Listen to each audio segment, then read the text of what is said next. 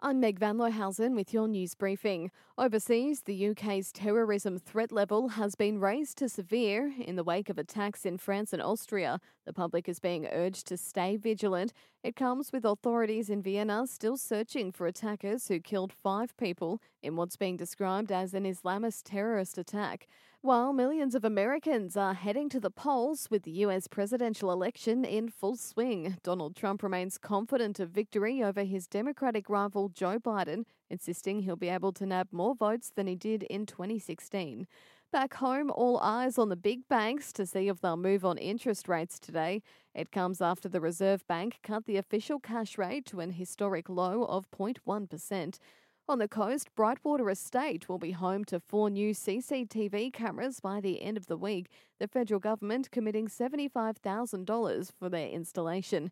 Federal member for Fairfax Ted O'Brien says it's essential for the community to feel safe.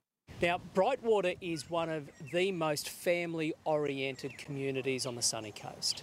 And every family, just like every individual, deserves to be safe. And that's why the local community have called for permanent CCTV cameras. And a call from medical experts to stay away from bats, even if they appear sick, injured, or dead. Sunshine Coast Dr. Madhumati Chatterjee says exposure to bats could risk infection of a deadly virus.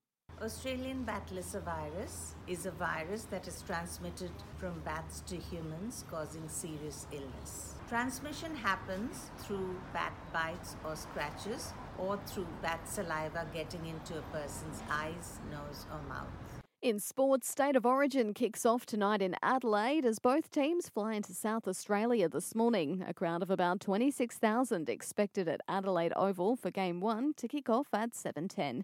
And jockey Kerrin McEvoy has been fined $50,000 and handed a suspension for overuse of the whip while riding Tiger Moth to second place in the Melbourne Cup yesterday.